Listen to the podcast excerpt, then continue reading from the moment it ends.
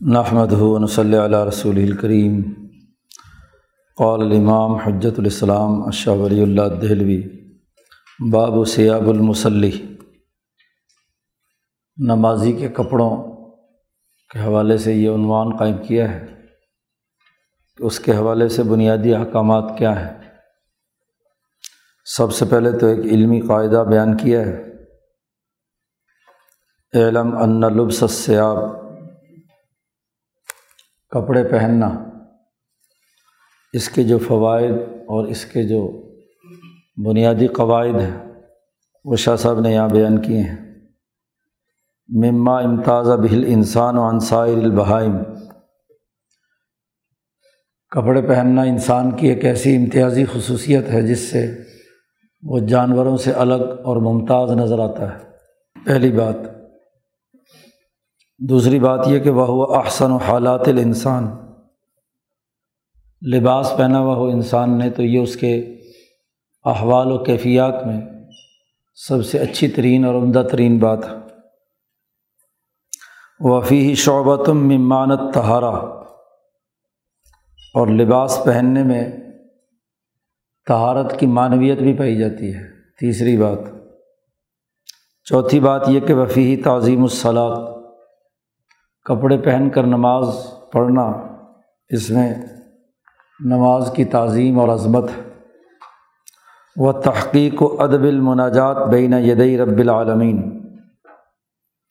رب العالمین کے سامنے جو انسان مناجات اور دعا کرتا ہے، تو اس میں ادب کی حقیقت پائی جاتی ہے۔ ننگے بدن پڑے تو کوئی ادب نہیں ہے، لباس پہن کر پڑے تو ایک ادب ہے۔ اور چھٹی بات یہ ہے کہ وہ ہوا واجب اصلی یہ کیسا واجب ہے جو انسانی بنیادوں پر اصلی ہے۔ یہ بعد میں کوئی لازمی اور ضروری قرار نہیں دیا گیا صرف، بلکہ واجب اصلی ہے۔ قطع نظر نماز کے ہر حال میں پہننا ضروری ہے۔ اور ساتویں بات یہ ہے کہ جو علا شرطن فصلا تھی لی تکمیل ہی معنیٰ نماز پڑھنے کی لازمی شرط ہے تاکہ نماز کی معنویت لباس کے ذریعے سے ظاہر ہو جائے۔ وجالہ الشار علی حدینی سات باتیں تو یہ ہیں جن میں آخری یہ کہ یہ شرط ہے نماز کے لیے۔ نماز کی شرط مقرر کرنے کے حوالے سے اس کے دو دائرے ہیں، دو حدود ہیں۔ حد اللہب الدمن ہو ایک حد تو وہ ہے جو لازمی اور ضروری ہے کہ اس کے بغیر نماز ہوتی ہی نہیں۔ وہ ہوا شرط و صحت اصلاط وہ نماز کے صحیح ہونے کی لازمی اور بنیادی شرط ہے، اس کے بغیر نماز درست نہیں ہوتی۔ وہ حد ہوا مندوب الہی اور دوسری حد وہ ہے جو مستحب ہے۔ اچھی بات ہے کہ انسان وہ دوسرا دائرہ بھی اختیار کیے ہوئے ہو فل اول جو پہلی حد مقرر کی ہے نماز کے لیے، ان میں انسان کی دونوں شرم گاہیں شامل ہیں۔ اور ان کو بڑی تاکید کے ساتھ بیان کیا ہے کہ نماز اس کے بغیر نہیں ہوتی۔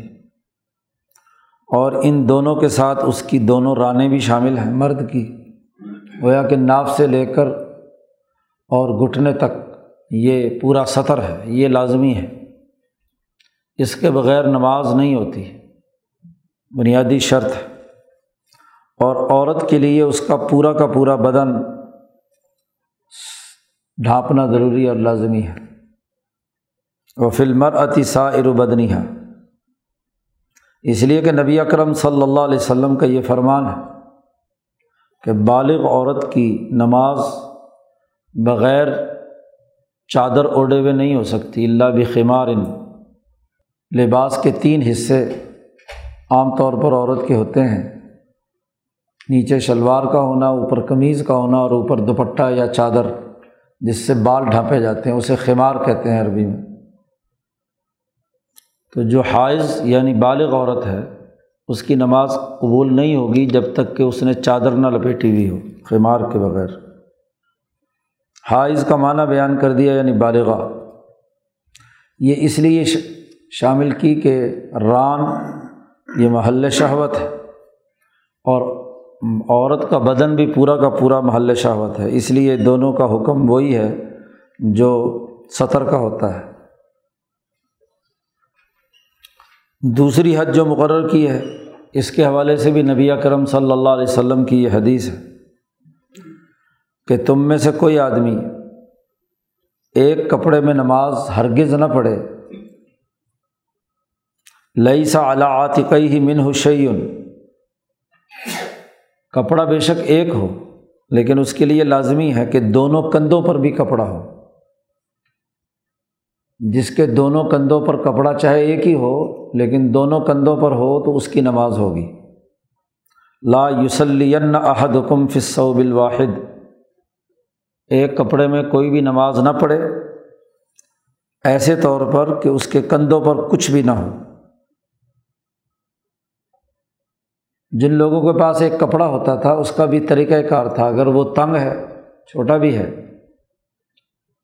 تو ایک کندھے پر ڈال کر اس طرف نکال لیا، دوسرا پلو ادھر نکال کر پیچھے گرا دے لی، اور اگر پھر بھی تنگ ہے تو کانٹے لگا لیے پن کے طور پر۔ سامنے جو ہے اسے بھی کانٹوں کی طرح اسے محفوظ کر لیا۔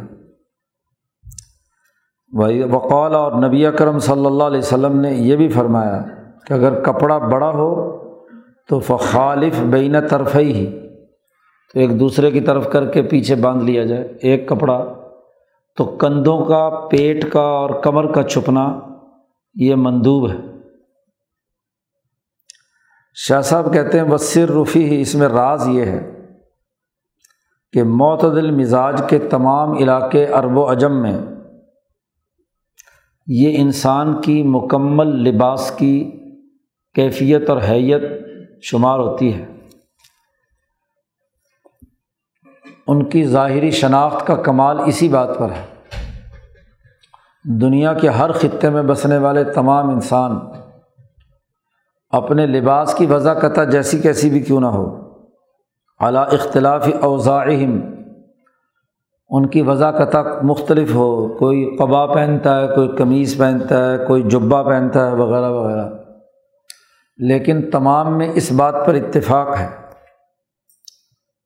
کہ ناف سے گھٹنوں تک کے ساتھ ساتھ پیٹ اور پشت اور کندھے بھی لباس میں چھپے ہوئے ہونے چاہیے۔ جو بھی لباس بنائیں، تو ان میں یہ چیزیں عام طور پر چھپی ہوتی ہیں۔ اس لیے یہ دوسرا درجہ قرار دیا ہے۔ لباس سے متعلق احادیث لائے ہیں آگے اور ان کی تشریحات کی ہیں۔ سعیل النبی صلی اللہ علیہ وسلم عن صلاط فی صوبن واحد۔ نبی اکرم صلی اللہ علیہ وسلم سے سوال کیا گیا کہ کیا نماز ایک کپڑے میں پڑھی جا سکتی ہے؟ تو آپ صلی اللہ علیہ وسلم نے ارشاد فرمایا ابا کلکم صوبان اس وقت ایسی حالت تھی، تنگی کی۔ کیا تمہارے میں سے ہر آدمی کے پاس دو کپڑے ہوتے ہیں؟ جب کپڑے ہی اس زمانے میں ایک ہوتا تھا، ایک چادر ہوتی تھی۔ تو اب دو کپڑوں کو لازمی قرار دے دینا۔ تو یہ لوگوں کے لیے مصیبت اور تنگی کی بات تھی۔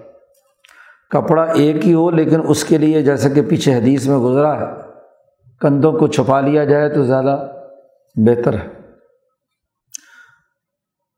یہ تو نبی اکرم صلی اللہ علیہ وسلم کا سے سوال کیا گیا تو آپ نے یہ جواب دیا۔ پھر حضرت عمر رضی اللہ تعالیٰ عنہ کا دور حکومت آیا تو حضرت عمر سے لوگوں نے سوال کیا۔ حضرت عمر نے فرمایا کہ ایزا اللہ فاؤ سے اللہ نے اگر وسعت دی ہو، فراخی دی ہو، مالی حیثیت ایسی ہو کہ دو کپڑے یا دو لباس کے حصے پہنے، تو پھر وسعت اختیار کرو۔ یہ ضروری نہیں ہے کہ وسعت موجود ہو، پھر بھی صرف چادر باندھ کے نماز پڑھ رہا ہو۔ لمبی حدیث ہے۔ ان دونوں حدیثوں کے درمیان بظاہر فرق اور تعارض ہے۔ کہ حضور صلی اللہ علیہ وسلم نے دو کپڑے لازمی قرار نہیں دیے اور عمر فاروق کہتے ہیں کہ جب وسعت ہو تو پھر کپڑے پہننے چاہیے۔ تو شاہ صاحب دونوں کا معاملہ بیان کر رہے ہیں۔ اقول میں یہ کہتا ہوں کہ رسول اللہ صلی اللہ علیہ وسلم سے لباس کی پہلی حد کا سوال ہوا تھا۔ اور حضرت عمر رضی اللہ تعالیٰ عنہ نے لباس کی جو دوسری حد ہے وہ بیان کر دی۔ تو دونوں میں کوئی تضاد کی بات نہیں ہے۔ دوسرا یہ احتمال بھی ہے ان دونوں اختلافات میں کہ یقون سوال و فص ثانی اللہ ہوا مندوب۔ یہ پہلا والا سوال و فل اول ہونا چاہیے۔ جو پہلی حد ہے اس کے حوالے سے۔ حضور اقدس صلی اللہ علیہ وسلم کے بارے میں اس حوالے سے سوال کیا گیا تھا۔ تو آپ نے دو کپڑوں کا حکم نہیں دیا۔ کیونکہ اگر شرعی طور پر لازمی ہو جاتے دو کپڑے اور اس کو شرط قرار دے دیا جاتا تو اس سے لوگوں کو بڑی تکلیف ہوتی۔ اور پھر یہ بھی ہے کہ اگر حضور فرما دیتے کہ دو کپڑے پہن کر نماز پڑھو گو مستحبی کے طور پر ہوتا۔ تو بیچارہ وہ غریب آدمی جس کے پاس دو کپڑے نہیں ہیں، ایک کپڑا پہن کر نماز پڑھے گا تو دل میں اسے احساس رہے گا کہ پتہ نہیں نماز ہوئی بھی نہیں ہوئی۔ اس کی نماز مکمل نہیں ہوگی۔ کیونکہ وہ اپنے دل میں اپنے آپ کو قصوروار سمجھ رہا ہے۔ حضرت عمر نے یہ پہچان لیا کہ حضرت نبی اکرم صلی اللہ علیہ وسلم کے زمانے میں تو تشریحی نظام جاری تھا۔ نبی کے بعد اب کوئی نئی شریعت یا وہی نہیں آ سکتی۔ تو اس لیے تشریح کا زمانہ تو گزر گیا۔ ان وقت تشریح ان قضا و مزہ گزر گیا، پورا ہو گیا۔ تو اس لیے انہوں نے نماز میں کامل ترین حید لباس کے حوالے سے اختیار کرنے کا، استحباب کا حکم دیا۔ تو اس طرح دونوں حدیثوں میں تطبیق ہو جاتی ہے۔ دوسری حدیث لائے کہ نبی اکرم صلی اللہ علیہ وسلم نے اس آدمی کے بارے میں جو نماز پڑھ رہا تھا اور اس کے سر کے بال پیچھے کی طرف بندھے ہوئے تھے۔ عرب لوگ بڑے بڑے بال رکھتے تھے۔ خود نبی اکرم صلی اللہ علیہ وسلم کے ہمیشہ بڑے بال رہے ہیں سوائے حج اور عمرے میں کٹوانے کے۔ یا تو یہ کانوں کی لو تک یا یہ کندھوں تک زلفیں حضور صلی اللہ علیہ وسلم کی رہی ہیں۔ تو بالوں کا جوڑا بنا کر پیچھے باندھ لینا، ربن باندھ لینا مرد کے لیے ناجائز ہے۔ ایسی حالت میں نماز نہیں ہوتی۔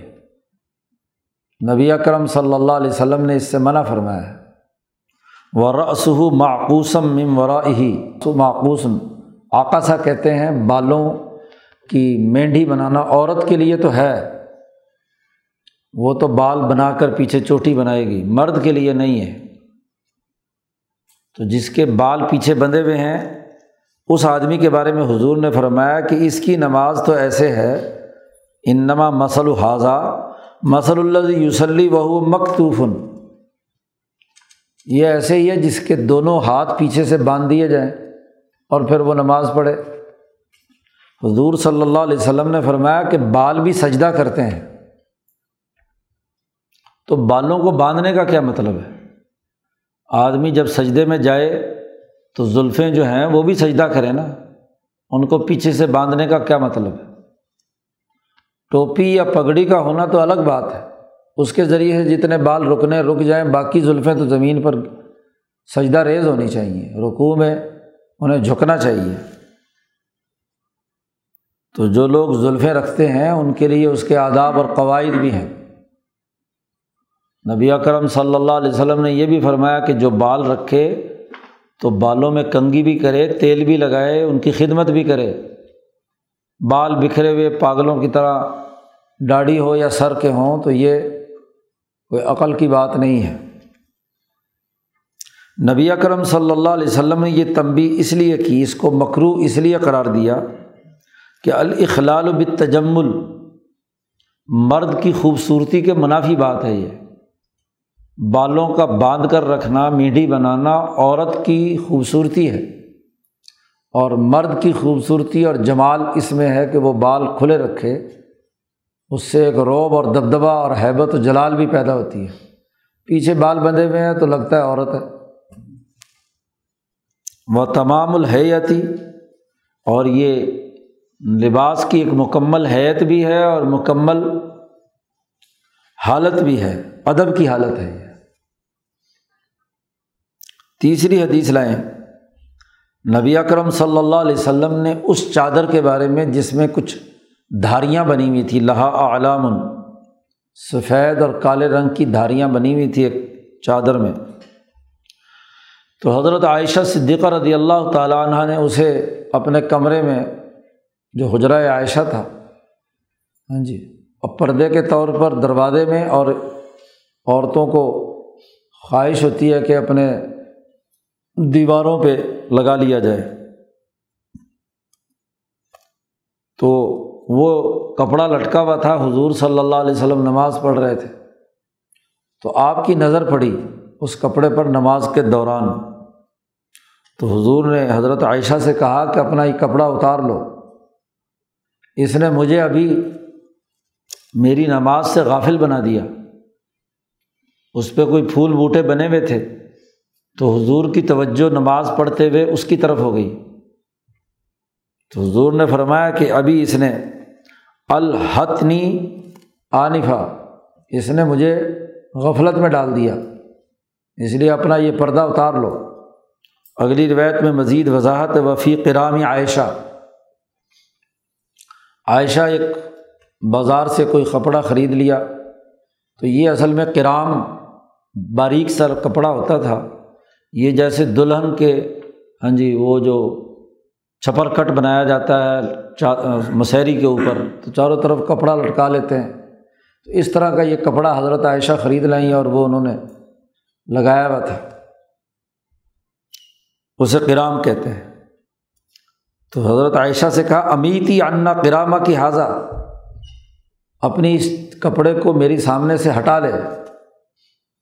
فعن لا یزال التصاویر ہو اس میں جو تصویریں بنی ہوئی ہیں، انہوں نے تعریض الفی صلاحی انہوں نے میری نماز میں خلل ڈالا ہے، میرے سامنے آ گئی۔ تو کوئی پھول بوٹے بنے ہوئے تھے، جاندار کی تصویر نہیں تھی، ویسے کوئی پھول بوٹے اور دھاریاں واریاں سی تھی۔ تو حضور صلی اللہ علیہ وسلم نے فرمایا، اس نے میری توجہ نماز سے ہٹا کر اپنی طرف کر لی، اس لیے اپنی اس کو ہٹا لے۔ ایسے ایک تیسری روایت لباس کے حوالے سے کہ حضور صلی اللہ علیہ وسلم کو ایک ہدیہ کہیں سے آیا تھا۔ ریشم کا ایک جبہ بہت عمدہ بنا ہوا، فروج الحریر۔ فروج اسے کہتے ہیں اس جبے کو کہ سامنے کے بجائے پیچھے کی طرف سے وہ کھلا ہوا ہوتا ہے، سامنے پورا بند ہوتا ہے۔ تو پیچھے کی طرف ڈوری سے اسے باندھ لیتے تھے یا بٹن بٹن جی۔ تو پیچھے سے پھٹا ہوا ہو تو اسے فروج کہتے ہیں۔ سامنے سے ہے تو الگ۔ تو وہ ریشم کا ایسا کوئی جبہ تھا۔ آپ صلی اللہ علیہ وسلم کے پاس چونکہ ہدیہ آیا تھا تو آپ نے اس کا دل رکھنے کے لیے وہ جبہ پہن لیا۔ پہن کر نماز شروع کی۔ تو بڑی جلدی نماز سے سلام پھیرا اور بڑی کراہت کے ساتھ اس کو جلدی جلدی اتارا اور فرمایا حاضہ لایمبغ لایمبغی حاضہ للمتقین.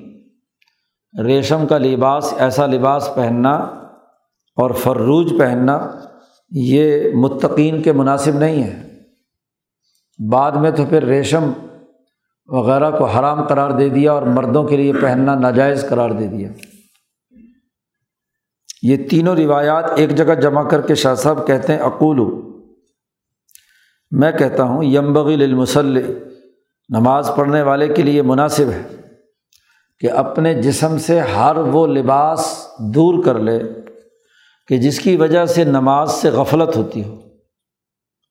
ایسا خوبصورت یا عمدہ لباس پہن کر نماز پڑھنا کہ نماز میں ہی بس دیکھتا رہے اپنے کپڑوں کو، سلوٹ ٹھیک کرتا رہے اور اس کے چکر میں پڑا رہے، تو پھر نماز کی توجہ کیا ہوئی؟ لحسنی حیتی ہی اپنی اس حیت اور اس خوبصورتی کے حسن میں گم رہے۔ اول عجب نفس بھی یا نفس کے اندر عجب اور تکبر پیدا ہو۔ یہ اس لیے حکم دیا گیا تاکہ نماز سے جو مقصود ہے اللہ کی طرف توجہ کرنا اور اللہ سے مناجات کرنا وہ کامل طریقے سے سامنے آئے، غفلت نہ ہو۔ چوتھی حدیث لائے ہیں کہ یہودی لوگ نماز پڑھتے ہوئے جرابیں موزے یا جوتا پہن کر نماز پڑھنے کو مکرو سمجھتے تھے۔ ان کا خیال یہ تھا کہ لمافی منتر کی تعظیم جوتے پہن کر انسان نماز پڑھ رہا ہو تو یا موزے پہن کر پڑھ رہا ہو تو اس میں اللہ کی عظمت میں کمی آتی ہے۔ اللہ کے حضور میں ننگے پاؤں حاضر ہونا چاہیے۔ ان کی دلیل یہ تھی یہودیوں کی کہ فعن سے یخ لعن نیال بے حضرت القبرا بڑے بڑے حکمرانوں اور ہاں جی معزز لوگوں کے سامنے لوگ جوتے اتار کر ننگے پاؤں پیش ہوتے ہیں۔ آداب میں سے ہے یہ۔ اور یہودیوں کے پاس اس کی دلیل تورات کی یہ آیت بھی تھی جو قرآن میں بھی آئی۔ کہ طور پہاڑ پر جب موسا علیہ السلام گئے تو اللہ نے کہا، فخلا نالئی اپنے جوتے اتار دو۔ ان کا بلواد المقدس اتوا کہ تم ایک مقدس وادی میں پہنچ گئے اس لیے ان کے یہاں جوتا پہن کر یا موزہ پہن کر نماز پڑھنا جائز نہیں تھا مکرو تھا۔ لیکن یہ جوتا نہ پہننے کا عظمت کے ساتھ جو تعلق ہے، اس کا ایک پہلو تو یہ ہے۔ شاہ صاحب کہتے وہ کانا ہینا وجہ آخر۔ یہاں ایک اور پہلو بھی ہے، اس پر نظر ڈالنے کی ضرورت ہے۔ وہ یہ کہ انسان کو باوقار اور مکمل لباس میں اللہ کے سامنے کھڑا ہونا چاہیے۔ اور انسان کے لباس کی تکمیل جوتوں اور موزوں کے بغیر نہیں ہوتی۔ آدمی کا لباس کی تکمیل تبھی ہوتی ہے کہ اس نے پاؤں میں موزے اور جوتے بھی پہنے ہوئے ہوں۔ تو شاہ صاحب کہتے ہیں، اس پہلو پر اگر نظر دوڑائیں کہ ان الخف ون اعلیٰ تمام و ذیر رجل پاؤں کے جو وضع قطع ہے، اس کے لیے ہاں جی موزوں کا ہونا اور جوتوں کا ہونا، یہ اس کا کمال ہے۔ تو نبی اکرم صلی اللہ علیہ وسلم نے جو یہودیوں والا قیاس تھا وہ چھوڑ دیا اور آپ نے دوسرا قیاس اختیار کیا کہ جوتے پہن کر نماز اور موزے پہن کر نماز ہو سکتی ہے۔ یہودیوں کی مخالفت کی وجہ سے۔ اس لیے کہ حضور صلی اللہ علیہ وسلم نے فرمایا کہ خالف الہود یہودیوں کی مخالفت کرو۔ فعن لا یوسلون فی نعالہم و خفافہم اس لیے کہ وہ اپنے جوتوں اور موزوں میں نماز نہیں پڑھتے، تو تم ان کی مخالفت کر کے جوتے پہن کر نماز پڑھو۔ فص صحیح ہو شاہ صاحب کہتے ہیں، صحیح بات یہ ہے کہ خواہ جوتے پہن کر نماز پڑھے یا ننگے پاؤں پڑھے، دونوں کی برابر حیثیت ہے۔ کوئی خاص فضیلت، کسی خاص کیفیت کو نہیں، کیونکہ دو قیاس ہیں اور دونوں قیاس ایک دوسرے سے مختلف ہیں۔ تو اب بین بین بات ہوگی، چاہے نماز جوتے پہن کر پڑھے یا ننگے پاؤں پڑھے، کسی کا زیادہ اجر و ثواب نہیں ہے دونوں کی حیثیت برابر ہے۔ حنفی فقہ نے خاص طور پر یہ بخارا صبرقند یہ جو ٹھنڈے علاقے تھے روس کی طرف کے سائبیریا جہاں ٹھنڈک بڑی ہوتی ہے، وہاں تو لازمی قرار دیا ہے کہ موزے پر بوٹ پہنا ہوا ہو، تو ایک مجاہد جو لشکر میں گیا ہوا ہے، تو وہ بوٹوں سمیت مسجد میں چلا جائے اور نماز پڑھے۔ شرط یہ ہے کہ مسجد کے باہر انہوں نے جگہ بنائی ہوئی کہ جس پر وہ نیچے کی ایڑی جو ہے رگڑ لے۔ جوتا خشک ہے، تو اس کو رگڑ لے۔ تو وہ صاف ہو جاتا ہے اور پھر اسی میں نماز پڑھ لے۔ کیونکہ بار بار اور خاص خاص طور پر ایسی سردی میں موزے اتارنا اور جوتے اتارنا۔ ہاں جی تو یہ فوجی حکمت عملی کے اعتبار سے تو بالخصوص غلط ہے۔ اس لیے ان تمام بخارا ثمرکند کے علاقوں میں سردی کے موسم میں تو خاص طور پر لوگ جوتوں میں ہی نماز پڑھتے تھے۔ ہندوستان میں چونکہ ادب کا دوسرا پہلو غالب ہے، ہندوؤں کی وجہ سے کہ وہ اپنے مندروں میں ننگے پاؤں جاتے ہیں۔ جی یہودیوں کے ساتھ ان کی مشابت بھی ہے، ویسے بھی کہیں نہ کہیں سے مل جاتی ہے۔ اس لیے یہاں اس ادب کے تناظر میں کیا جوتے اتارنے کا معاملہ یا حکم دیا گیا ہے۔ ورنہ عربوں کے یہاں بھی اور یہ وسطی ایشیائی اور ادھر شامیوں اور ان ترکوں کے یہاں تو جوتوں کے ساتھ ہی نماز پڑھتے ہیں۔ نمبر پانچ، لباس کے حوالے سے نبی کرم صلی اللہ علیہ وسلم نے نماز میں صدل صوب سے منع کیا ہے۔ صدل کسے کہتے ہیں؟ اس کی تشریح شاہ صاحب نے آگے بیان کی ہے۔ دو انداز میں اس کی تعبیر کی جاتی ہے۔ نیلا ہوا این یل تحیف بسو بھی و ید خلا یدئی فی ایسے طریقے سے چادر پہننا کہ دونوں ہاتھ انسان کے چادر کے اندر آ جائیں۔ اور اسی کو اجتماع السما بھی کہا گیا۔ اور اس کا طریقہ یہ تھا کہ چادر پہلے دائیں کندھے پہ ادھر والا پلو ڈالا اور یہ بائیں کندھے والا جو حصہ ہے چادر کا، یہ لمبا ہوتا تھا۔ اس کو ادھر اس کندھے سے گزارا اور ادھر سے لا کر پھر ادھر لے آئے۔ تو کندھے اور بازو دونوں فکس ہو جاتے ہیں، حرکت نہیں کرتے اس میں۔ تو اس سے نبی کرم صلی اللہ علیہ وسلم نے صدل صوب سے منع فرمایا۔ شاہ صاحب کہتے ہیں، ہم آئندہ اس پر مزید کہیں گفتگو کریں گے کہ اس طرح کا اجتماع السما یا ایسا لباس پہننا، یہ لباس کی کبھی ترین حالت ہے۔ لباس تو وہ ہونا چاہیے جس سے دونوں بازو کھلے ہوں۔ وہ کچھ بھی کام کر سکیں۔ لباس اس کے راستے میں رکاوٹ۔ اگر لباس چادر ایسے پہنی ہوئی ہے تو ہاتھ حرکت نہیں کریں گے۔ اچھا اگر حرکت کریں گے بھی تو نیچے سے نکالنے پڑیں گے۔ چادر اوپر تو پہنی ہوئی ہے، نیچے سے نکالیں گے تو پیٹ ننگا ہوگا۔ آخر اس نے تکبیر بھی کہنی ہے۔ ہاں جی ہاتھ بھی باندھنے ہیں۔ نیچے رکو سجدے وغیرہ میں جانا ہے تو اس سے سطر ننگا ہوگا۔ اگر چادر ایک ہی ہے، تو پھر تو یقیناً سطر ننگا ہوگا۔ اور اگر نیچے اظہار پہنی ہوئی ہے، تو تب بھی پیٹ اور پشت کے ننگا ہونے کا اندیشہ ہے۔ تو ایسا کبھی ترین لباس پہننے کی کیا ضرورت ہے؟ اور اس لیے بھی کہ یہ انسان کی اصل طبیعت اور عادت کے بالکل خلاف بات ہے۔ کوئی بے وقوف اور مجنون ہی ہوتا ہے جو اس طریقے سے کیا ہے، لباس پہنتا ہے۔ کیونکہ تمام لوگوں کی اصل طبیعت یہ ہے کہ دونوں ہاتھ کھلے ہوئے ہونے چاہئیں۔ من ابقاء الیدینی مستر صلاطینی ولی اس کی وجہ یہ بھی ہے کہ اس کے ذریعے سے اندیشہ ہے کہ انسان کا سطر کھل جائے۔ کیونکہ بہت سارے کاموں میں ہاتھ سے کوئی چیز پکڑنے کے لیے جب اس طرح ہاتھ بڑھائیں گے تو پیچھے نیچے سے سب کچھ کیا ہے؟ نظر آئے گا، انکشاف ہوگا۔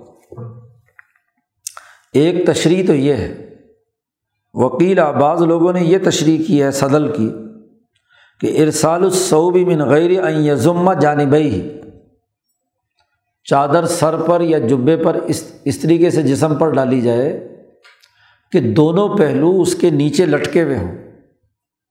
یعنی کندھے پر دوسری طرف نہیں ڈالا۔ تو اس کے نتیجے میں بھی سامنے کا حصہ نیچے آپ نے اگر چادر اظہار پہنی ہوئی ہے، تو اوپر جو سامنے کا حصہ اگر ادھر نہیں ڈالا ہوا، تو سامنے سب کچھ نظر آئے گا۔ تو اس لیے اس کو بھی ممنوع ہوا۔ اخلال البت تجمل یہ خوبصورتی اور حب جمال کے خلاف بات ہے، خلل پیدا کرنے والی بات۔ ہے اور حیت کے خلاف۔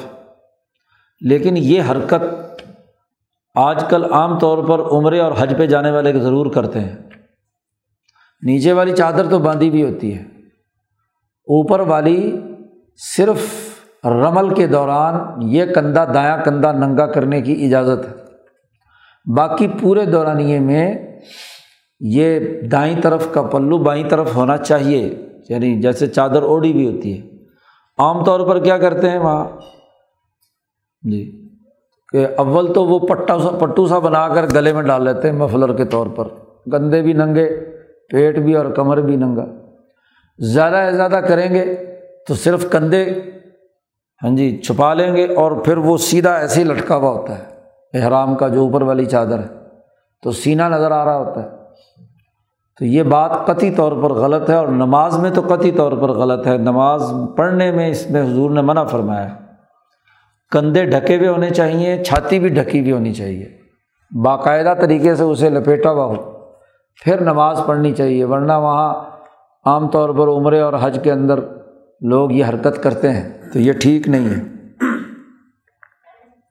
شاہ صاحب کہتے ہیں، ہماری اس سے مراد یہ ہے، چاہے تشریح وہ لے لو یا یہ لے لو، کہ انسان نماز میں شہنشاہ مطلق کے دربار میں اللہ کے سامنے کھڑا ہے۔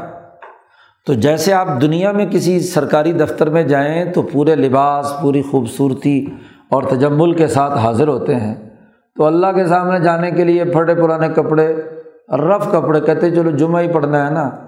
ہاں جی۔ تو دفتر میں جانا ہو تو بڑا عمدہ نیا لباس پہن کے جاتے ہیں۔ اور جب نماز پڑھنے کے لیے آنا ہو تو کہتے نماز ہی ہے نا، کوئی بات نہیں۔ گھسا پٹا کوئی سوٹ پرانا سا پہن کے آ جاتے ہیں۔ تو یہاں بھی تو اس کا جمال، حب جمال کا لحاظ رکھنا اور وہ بھی اللہ کے سامنے۔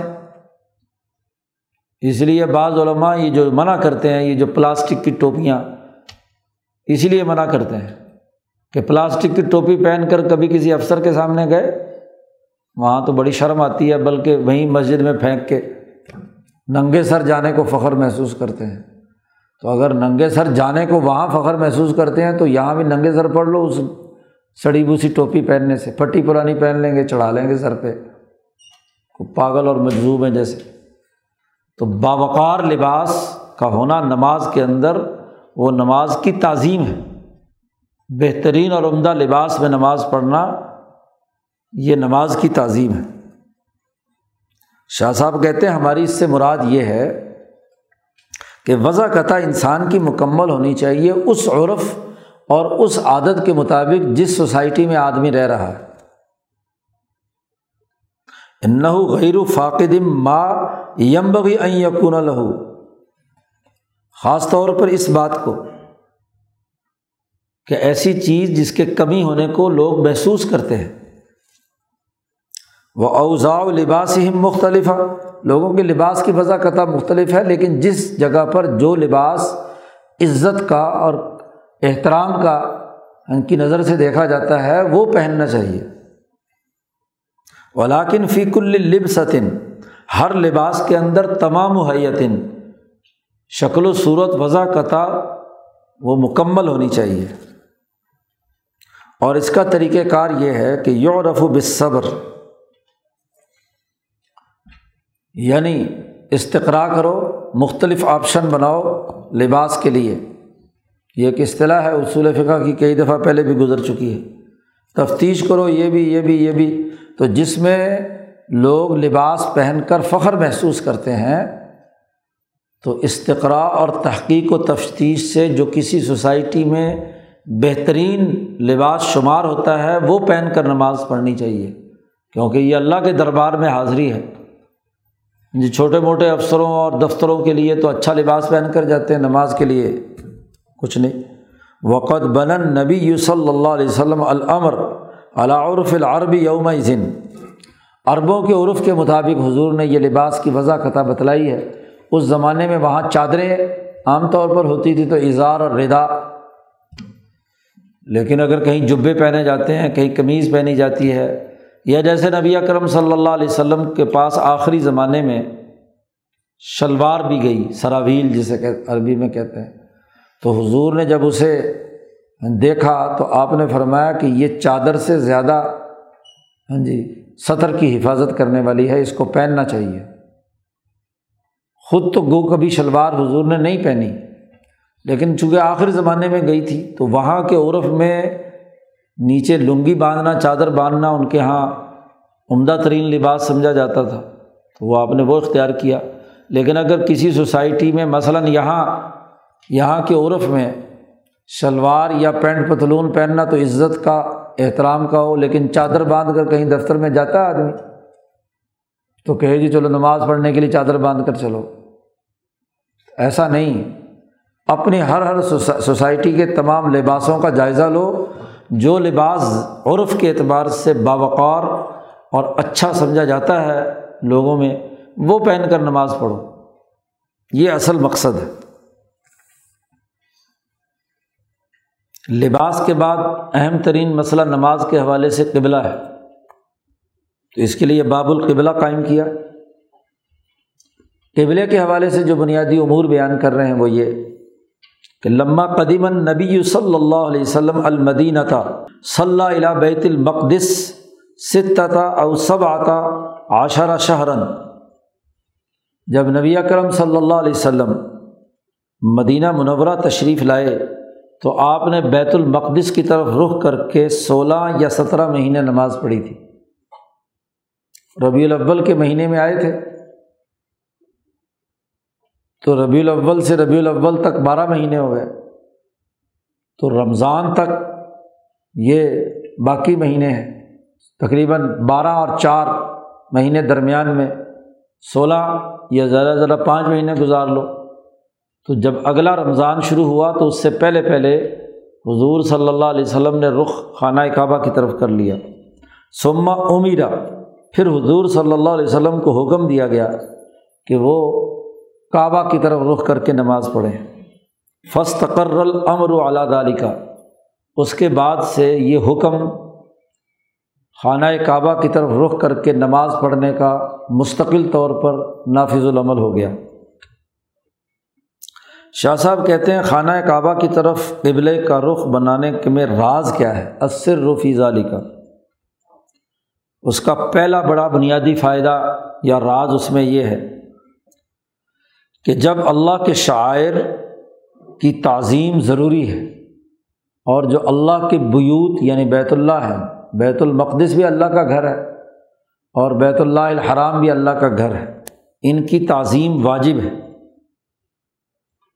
لا سیمہ فیمہ خاص طور پر ایسے موقع پر جو اسلام کا اصل ہے یعنی نماز، اس میں قبلے کا رخ ہونا، تعظیم شاعر اللہ کا ہونا لازمی اور ضروری ہے۔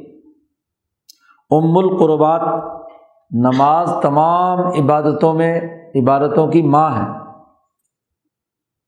وہ اشہر شاعر دین اور دین کے تمام شاعر میں سب سے مشہور ترین ہے وکانت توجہ فصلات نماز میں متوجہ ہونا اس طرف جسے اللہ نے مختص کر دیا، اپنی رضا کے حاصل کرنے کے لیے کہ اس کی طرف تم توجہ کرو گے تو یہ تقرب بارگاہ الہی بھی ہوگا اور اس کے ذریعے سے اللہ کی رضا بھی حاصل ہوگی۔ اور پھر یہ کہ یہ قبلہ اس لیے بھی ضروری ہے کہ اجماع الخاطر خیالات کو ایک جگہ پر یکسو اور مرتکز کرنے کے لیے بھی ایک قبلہ ضروری ہے، انتشار کو دور کرنے کے لیے یہ ضروری ہے۔ وہ احس اعلیٰ صفت الخشوع، اور خوشو اور اخبات کی کیفیت اور صفت پیدا کرنے پہ زیادہ ابھارنے والا ہے۔ اللہ کے گھر کی طرف رخ کرو تو۔ اور وہ اقرب حضور القلب انسان کے قلب میں اللہ کے حضور حاضر ہونے کی کیفیت زیادہ قریب تر ہوتی ہے کعبہ کی طرف رخ کرنے سے۔ اس لیے کہ نماز جو ہے، وہ دراصل ایک بادشاہ کے مالک الملک جو ہے، مالک الملک شہنشاہ مطلق کے سامنے مناجات پیش کرنا ہے، عرض داست پیش کرنا ہے بادشاہ کے سامنے۔ الحمد للہ رب العالمین اور پورا اہ دن سرات المستقیم۔ نماز میں اللہ کے سامنے درخواست پیش کرنا ہے۔ تو یہ اللہ کا جو گھر ہے اسے سامنے رکھیں گے تو مواجہ زیادہ اچھے طریقے سے ہوگا۔ تو یہ تمام چیزیں جب لازمی تھی لمہ ہاں جی یہاں تک آ گیا مکمل، اس کا جواب شرط آ رہا ہے۔ اقتضت الحکمت الہیہ حکمت الہیہ نے تقاضا کیا کہ یوج اعلیٰ استقبال و قبل قبل تم ما شرطن فی صلاطی فی جمیع شرائع حکمت الہیہ نے تقاضا کیا کہ تمام شریعتوں میں نماز پڑھتے ہوئے قبلے کے رخ پر ہونا قبل تم ماں کا ہے۔ پورا کا پورا خانہ کعبہ کا دور دراز کے لوگوں کے لیے ہونا بہت مشکل ہے۔ قبلے کے رخ پر ہونا یہ دور کے لوگوں کے لیے کافی ہے۔ ہاں جو حرم میں موجود ہے، جسے خانہ کعبہ نظر آ رہا ہے، تو اس کے لیے تو لازمی ہے کہ عین قبلہ ہو، جہت قبلہ کافی نہیں ہے۔ لیکن جو اسے خانہ کعبہ نظر نہیں آ رہا، تو اسے قبلے کی طرف رخ کرنا ہے۔ جہت قبلہ ہو جائے تو کافی ہے۔ تو تمام شرائع میں یہ قبلہ لازمی تھا۔ اب جو بنی اسرائیل ہیں، ان کے لیے یہ قبلہ بیت المقدس تھا۔ فقانہ ابراہیم و اسماعیل علیہم السلام و من تدین بدین ہما ابراہیم اور اسماعیل اور جو ان کے دین کی اتباع کرنے والے ہیں، ان کا قبلے کا رخ کعبہ کی طرف تھا۔ کعبہ بنایا بیت المقدس سے بھی چودہ سال پہلے خانہ کعبہ کی تعمیر ہوئی ہے۔ وکانہ اسرائیل علیہ السلام، جو حضرت اسرائیل علیہ السلام اور ان کے بیٹوں نے جو رخ کر کے نماز پڑھی وہ بیت المقدس کی طرف۔ تو حاضہ الاصل المسلم فی شرائع حنیفی تحریک کے انبیاء میں یہ بات تسلیم شدہ ہے کہ بیت المقدس وہ بھی بیت اللہ ہے۔ تو اس کی طرف رخ کرنا یا بیت اللہ الحرام یہ بھی اللہ کا گھر ہے، اس کی طرف رخ کرنا یہ مسلمات شرائع میں سے ہے۔ اب معاملہ یہ ہوا کہ جب تک رسول اللہ صلی اللہ علیہ وسلم مکہ مکرمہ میں تھے، تو خانہ کعبہ کی طرف رخ کر کر نماز پڑھتے رہے۔ لیکن فلما قدیم النبی صلی اللہ علیہ وسلم المدینہ تھا، جب حضور مدینہ تشریف لائے وہ توجہت العنایت اللہ کی عنایت متوجہ ہوئی، مہربانی متوجہ ہوئی اوس اور خزرج کے دلوں کو نرم کرنے کے لیے۔ الا تعلیفی الفت اس دین کے ساتھ پیدا کرنے کے لیے اوس اور خزرج کو مانوس بنانے کے لیے۔ اور ان کے خلفہ یہود تھے۔ یہودیوں کے یا تو صلاح اور ہاں جی معاہدات تھے اوس کے ساتھ یا حضرت کے ساتھ۔ تو چونکہ مدینہ میں یسرف میں حضور کی آمد سے پہلے یہودیوں اور ان میں آپس میں کیا ہے صلاح صفائی اور اکٹھے رہنے کا ماحول تھا۔ وسار ہوم القامین بھی نصرت ہی اب یہی اوس اور خزرج نبی اکرم صلی اللہ علیہ وسلم کے انصار بن کر آپ کی نصرت کرنے کے لیے تھے کہ انہوں نے اس مشکل دور میں حضور صلی اللہ علیہ وسلم کو مدینہ آنے اور آپ کی نصرت کرنے کا ارادہ کیا تھا۔ ولامت التی اخرجت الناس اور اس وقت یہی لوگ تھے کہ وہ ایک ایسی امت تھی جو انسانیت کے لیے نکلی، انسانیت کو رہنمائی دینے اور ترقی دینے کے لیے وجود میں آئی تھی۔ اب اس زمانے میں یعنی جب حضور صلی اللہ علیہ وسلم مکہ سے مدینہ آئے، تو اس زمانے میں اوس اور خزرت یا انصار ہی وہ جماعت تھی جو بنیادی طور پر حضور کی نصرت بھی کر رہی تھی اور وہ امت وہ تھی جس کے ذریعے سے مدینہ میں رہنے والے دیگر لوگوں کو دعوت دے کر ادھر دین میں لانا تھا۔ مہاجرین تو دعوت دینے کا زیادہ تر کام کرنے والے تھے وہاں مکہ میں، کیونکہ آدمی اپنی قوم اور اپنے حلیفوں کو ہی دعوت دیتا ہے نا۔ تو اس وقت دائی اور رابطۂ کار یہی تھے۔ کون اوس اور حضرت تو دعوت کا اصول یہ ہے کہ اس ماحول کو سامنے رکھ کر کچھ فیصلے کیے جائیں حکمت عملی کے طور پر۔ پھر ایک اور مسئلہ بھی تھا جس کی طرف یہاں شاہ صاحب نے توجہ دلائی ہے۔ اور وہ یہ کہ یہ جو مضر یعنی مکے کے رہنے والے جو عدنان کی اولاد ہے، ایک ماد کی اولاد ہیں اور ایک یہ عدنان کی اولاد ہے۔ عربوں میں تو ایک جو عدنان کی اولاد تھے، یہ مکے والے ہیں۔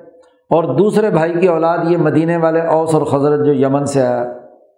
اور ان میں قدیم زمانے سے جھگڑے اور لڑائیاں تھیں۔ ایک دوسرے کو اچھا مکے والے مدینے والوں کو اچھا نہیں سمجھتے تھے اور یسرف والے جو ہیں وہ مکے والوں کو اچھا نہیں سمجھتے تھے۔ ان کے درمیان دشمنی قدیم زمانے سے چلی آ رہی تھی۔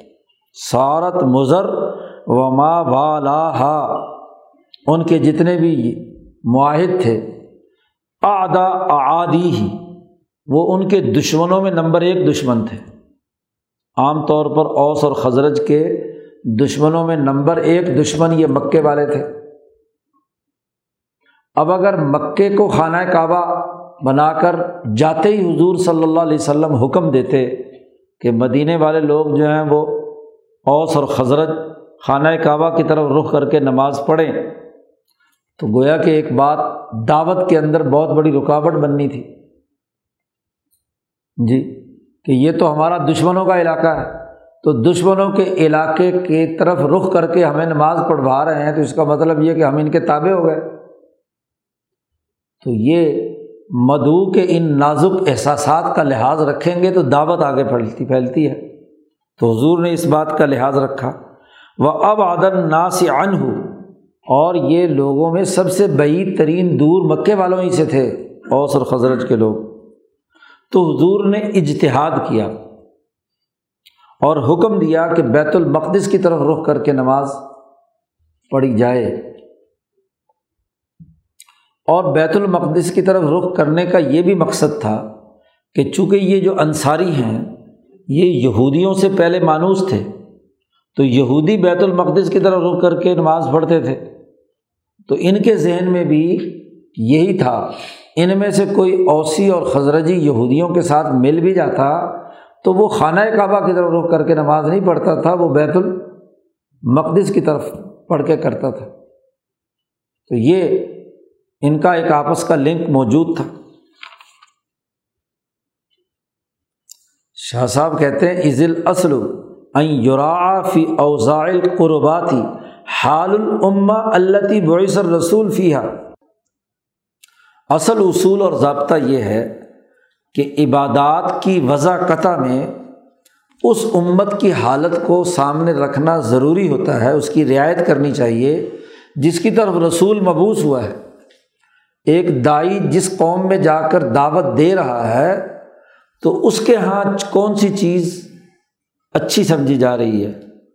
کیونکہ بلا وجہ ہاں جی ایسی چیزیں جو مزاجوں کے اختلاف کی وجہ سے اس کو اصل دعوت کے راستے میں رکاوٹ نہیں بننا چاہیے۔ وہ قامت بھی نصرت ہی اور وہ امت جو یہاں نصرت بھی کر رہی تھی۔ وہ سارت شہدا الناس، اس زمانے میں جب حضور مدینہ پہنچے ہیں تو یہ اوس اور خزرج کے لوگ ہی لوگوں پر گواہ تھے، حجت تھے۔ اور یہ اوس اور خجرت تھے اس زمانے میں۔ پھر یہ اوس اور خزرت جو ہیں اقضا شعی ان علوم الہود ان کے پاس اپنا تو کوئی علم نہیں تھا، کیونکہ کوئی نبی تو آیا نہیں تھا ان کے پاس۔ ان کے پاس جو علوم بھی تھے، وہ یہودیوں کے علوم تھے، تورات وغیرہ کے۔ جیسا کہ حضرت ابن عباس رضی اللہ تعالیٰ عنہ نے اس، اللہ تعالیٰ کی اس آیت میں، کی تفسیر میں بات بیان فرمائی ہے۔ مرد کا عورت کے ساتھ تعلق قائم کرنے کی کئی طریقے تھے۔ تو یہودیوں کے یہاں ہاں جی ایک مخصوص طریقہ تھا کہ مرد عورت کے ساتھ تعلق قائم کرے تو ایک خاص وضع کے ساتھ ہی کر سکتا ہے۔ اس کے علاوہ اگر کرے تو ان کے خیال کے مطابق بچہ اندھا پیدا ہوتا تھا۔ اب یہ قرآن حکیم کی جب آیت نازل ہوئی تو فاتو ہر سکم انا شے تم کہ بیوی سے تعلق قائم کرو جیسے چاہو مرضی۔ جی یہودیوں کے یہاں پیچھے کی طرف سے تعلق قائم کرنا ممنوع سمجھا مکرو سمجھا جاتا تھا۔ لیکن قرآن نے اجازت دی کہ جدھر سے مرضی تعلق قائم کرو۔ تو اس موقع پر حضرت ابن عباس اس کی تفسیر میں بیان کرتے ہیں کہ انما کان حاضل حی من الانصار۔ یہ جو انصاریوں کا قبیلہ اوسر خزرت کا تھا، وہم اہل وسن یہ بت پرست تھے۔ جی۔ ما حاضل حی من الہود اور پھر یہ قبیلہ یہودیوں سے بھی مانوس تھا، ان کے ساتھ معاہدے تھے اور وہ اہل کتاب تھے۔ یہ اوسر خزرج ان یہودیوں کو علم کے اعتبار سے اپنے سے بلند تر سمجھتے تھے۔ اسی لیے جب ان کو دعوت دی گئی اس زمانے میں بھی، تو ان سے کہا گیا کہ فص اہل ذکری ان کن تم اللہ اگر تم نہیں جانتے تو ان اہل علم سے پتہ کر لو کہ تورات میں کیا لکھا ہوا ہے۔ تو یہ بہت سارے کاموں میں اقتدا کرتے تھے، اتباع کرتے تھے یہودیوں کی۔ تو ایک بڑا گہرا تعلق تھا اوس اور خزرج کا یہودیوں کے ساتھ۔ اس حدیث سے معلوم ہوا، لمبی حدیث ہے یہ۔ شاہ صاحب تھوڑا سا ٹکڑا یہاں پر لائے ہیں ابو داود کی روایت۔ پھر یہ بھی بات ہے، ایک اور پہلو۔ کہ بیت المقدس کی طرف رخ کر کے جو نماز پڑھنے کا حضور نے حکم دیا، پھر یہ بات بھی ہے کہ تمام شرائع اصل میں تو ایک ہی ہے نا۔ چاہے وہ یہودیت ہو، عیسائیت ہو یا اسلام ہو، مرکز اور منبع کے اعتبار سے، ابراہیمی حنیفی تحریک کے اعتبار سے اصل میں تو کیا ہے ایک ہے تمام ملل حقہ اپنے بنیادی اثاثی اصولوں میں۔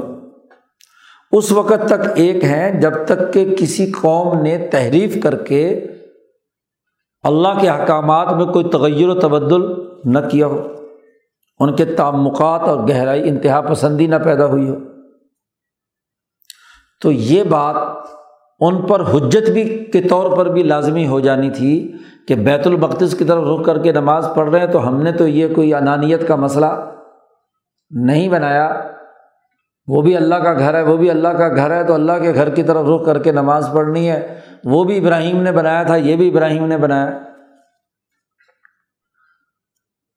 تو ان پر ایک تو حجت تمام ہو گئی۔ اور پھر ان کے دلوں میں اس کے ذریعے سے اطمینان بھی پیدا ہو گیا۔ وہ اشد لی تمان یہ نینتی قلوب ہی ان کے دلوں کے اطمینان کے لیے بھی بہتر تھا۔ یہود وہ کتاب سماوی کی روایت کے مطابق ہی یہودیت قائم تھی اور اس پر وہ عمل کر رہے تھے کچھ باتوں میں اور بہت ساری باتوں میں تحریر بھی کی ہوئی تھی۔ تو اب ان وجوہات کی وجہ سے حضور صلی اللہ علیہ وسلم نے اپنا اجتہاد کیا ہے اور اس اجتہاد کے مطابق آپ نے بیت المقدس کی طرف رخ کر کے نماز پڑھنے کا حکم دیا ہے۔ سم کم اللہ آیاتی ہی جب سولہ سترہ مہینے ڈیڑھ سال کے قریب گزر گیا اور جتنے یہودیوں میں سے کوئی مسلمان ہو سکتے تھے وہ ہو گئے اور اوس اور خزرج کی بھی بڑی تعداد دین کو قبول کر کے اس میں داخل ہو گئی۔ تو جو دعوت کا مقصد تھا وہ پورا ہو گیا، جو عارضی حکمت عملی تھی۔ اب اس کے بعد یہ بھی لازمی اور ضروری تھا جو اصل پروگرام ہے وہاں تک پہنچایا جائے۔ اگر مدعو کو شروع میں آپ نے مانوس کرنے کے لیے کچھ ہاں جی کمپرومائز کیا ہے، تو ایک مرحلے پر جا کر تو اس کو اصل بات سمجھانی ہے نا۔ اس کو اصل رخ پہ آنا ہے، ورنہ تو تحریف اسی طرح پیدا ہوتی ہے کہ شروع میں آپ نے دل جوئی کرنے کے لیے کچھ نرمی کی اور آخر میں جا کر اسی پر قائم رہے ہیں، تو اسی سے تحریف کو راستہ ملتا ہے۔ ایک وقت وہ آتا ہے کہ جہاں کھل کر آپ کو اصل اپنا پورا پروگرام ذہن نشین اسے کرانا ہے۔ تو اب جب سولہ سترہ مہینے ایک بات حکمت عملی کے طور پر ہوگی تو اللہ نے اپنی آیات کو محکم کرنے اور اپنے نبی کو مطلع کرنے کا ہاں جی طریقۂ کار اختیار کیا جو مسلط کے اعتبار سے زیادہ بہتر اور اوفق تھا اور تشریحی قوانین پر زیادہ فٹ بیٹھتا تھا اقاد بے قوانینی تشریح تو کیسے اللہ نے اس کو محکم بنایا؟ کیسے اللہ نے اوفق بالمسلح بنایا؟ کیسے اس کو عقد زیادہ فٹ بیٹھا یہ قوانین تشریح میں؟ کہ سب سے پہلے تو آپ کی روح مبارکہ میں یہ جذبہ پیدا کیا۔ بن نفس فر روح ہی اول کہ آپ کے دل میں تمنا پیدا ہوئی، خواہش پیدا ہوئی، بڑی شدت کے ساتھ۔ کہ ہمیں حکم دیا جائے کعبہ کی طرف رخ کر کے نماز پڑھنے کا۔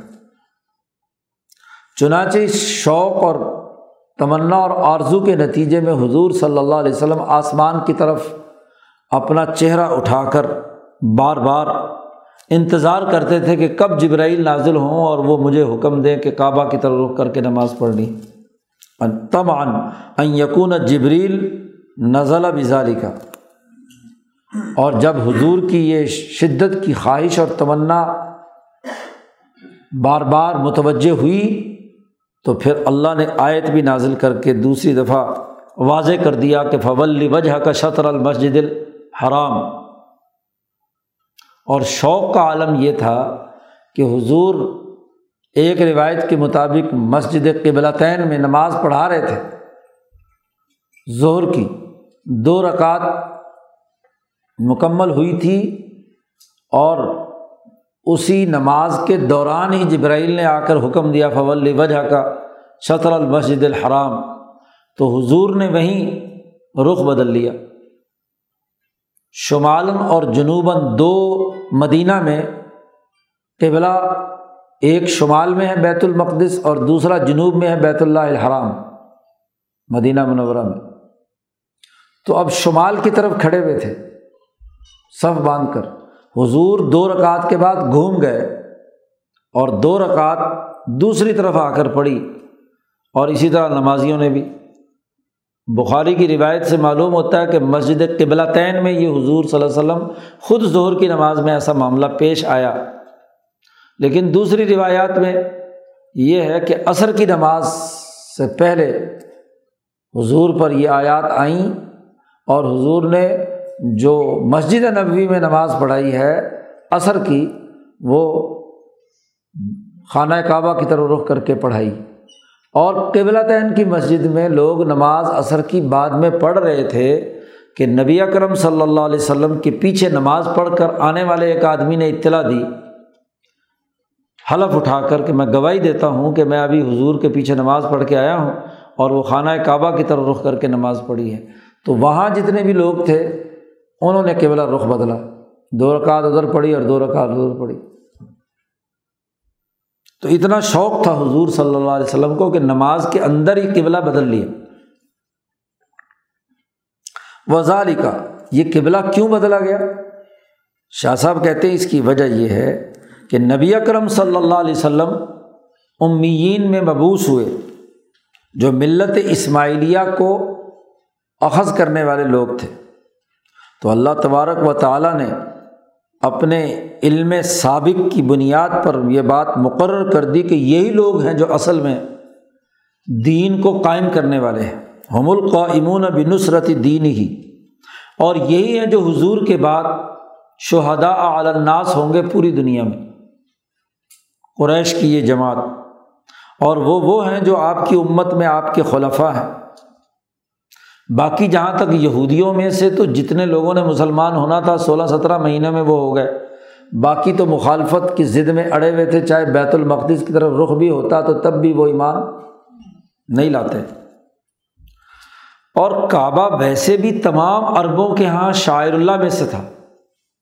اسی لیے تو حج کے موسم میں یہی اوس اور خزرج حج کرنے کے لیے کہاں کعبہ میں گئے ہوئے تھے نا، جہاں حضور سے ملاقات ہوئی۔ بیت عقبہ اولا اور ثانیہ یہ حج کے لیے گئے ہوئے تھے۔ تو ان کے یہاں شاعر میں سے تو تھا نا، خانہ کعبہ۔ اور یہ ایسا نقطۂ نظر تھا کہ جو ہر قریب اور دور کے لوگوں کو پختہ یقین تھا اس کے بارے میں۔ اور سنت ان کے بارے میں جاری بھی تھی کہ لوگ خانہ کعبہ کی طرف رخ کر کے نماز پڑھتے تھے۔ تو اب اس بنیادی ضابطے سے انحراف کرنے کا کوئی مطلب نہیں تھا۔ فلامان علیہ انضالی کا ولما کا نا استقبال قبلہ شرطن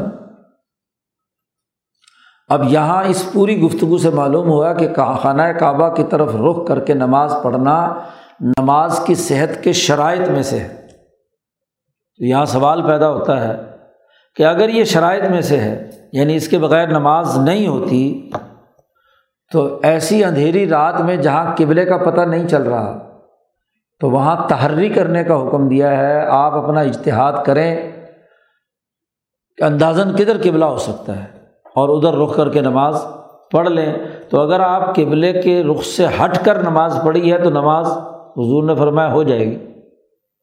تو اگر یہ قبلہ اتنا ہی لازمی شرط ہے، تو پھر اگر کسی آدمی نے انجانے میں اپنی تحری کے ذریعے سے غلط رخ پر نماز پڑھ لی تو اس کی نماز نہیں ہونی چاہیے۔ تو شاہ صاحب اس سوال کا یہاں جواب دے رہے ہیں کہ شرط شرط میں فرق ہوتا ہے۔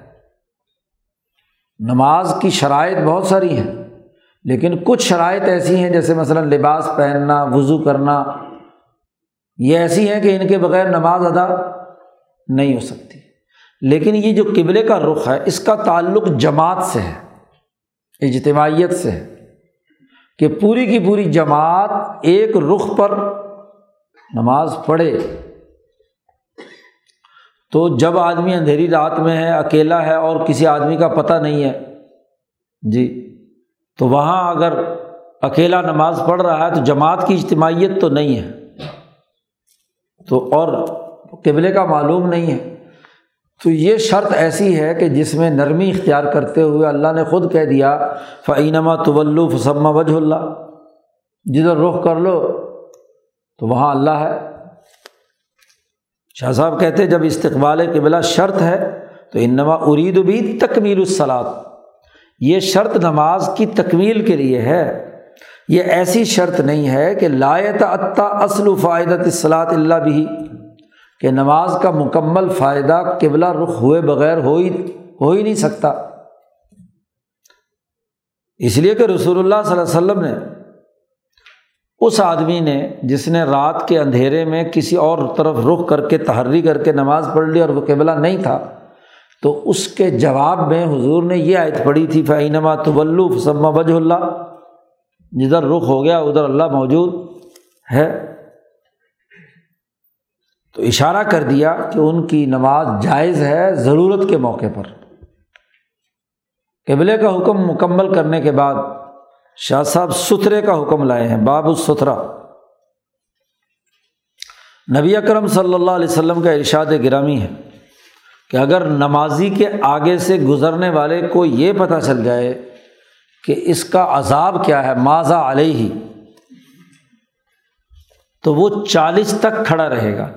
لکانہ یقف اربعین خیر اللہ یمر بین یدئی اب چالیس دن ہے، چالیس مہینے ہیں، چالیس سال ہیں۔ لفظ چالیس استعمال کیا ہے۔ یعنی ایک لمبی مدت تک ہاں جی کھڑا رہے گا۔ اس انتظار میں کہ نمازی سلام پھیرے تو پھر میں اس کے آگے سے گزروں۔ تو کم سے کم لوگوں نے چالیس دن کہا ہے اور زیادہ سے زیادہ چالیس سال کا ہے۔ جی۔ تو چالیس دن بھی کھڑا ہونا بہت بڑی بات ہے، ایک چلہ، کہ وہ کھڑا رہے جب تک کہ کیا ہے، وہ سلام نہ پھیر لے۔ تو حضور نے فرمایا کہ اگر کسی آدمی کو یہ پتہ چل جائے کہ نمازی کے آگے سے گزرنے کا اتنا عذاب اور سزا ہے، تو وہ چالیس دن تک کھڑا رہے یا چالیس سال تک کھڑا رہے گا اس انتظار میں کہ سلام پھیرنے کے بعد میں گزروں۔ شاہ صاحب فرماتے ہیں کہ اس کا راز کیا ہے؟ روفی ظالی کا اس کا راز یہ ہے کہ نماز شاعر اللہ میں سے ہے۔ اس کی تعظیم واجب ہے۔ نماز کی عظمت اور تعظیم واجب ہے۔ علما کان المنظور فصلاتی اتشب بقیام العبید بخدمت موالیم۔ نماز میں ہمارے پیش نظر یہ ہے، منظور یہ ہے ہمیں دین میں کہ اس کی مشابت ہونی چاہیے کہ جیسے کسی کے غلام اور نوکر کسی مالک اور آقا کے سامنے ہاتھ باندھے کھڑے ہوں۔ تو جب اللہ سے ہم کہہ رہے ہیں یا کا نا بدو ایا تو اللہ کے ہم غلام اور نوکر بن کر اس کے سامنے ہاتھ باندھے کھڑے ہیں۔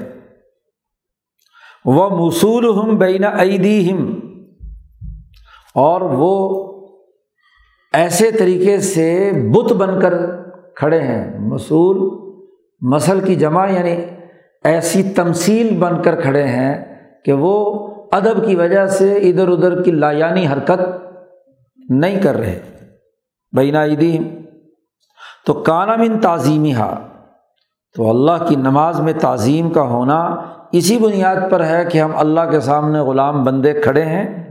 کہ اللہ یمر المار ربینہ ید المسلی کہ مار گزرنے والا اسم فائل کا سیوا ہے، گزرنے والا مسلی کے سامنے سے نہ گزرے۔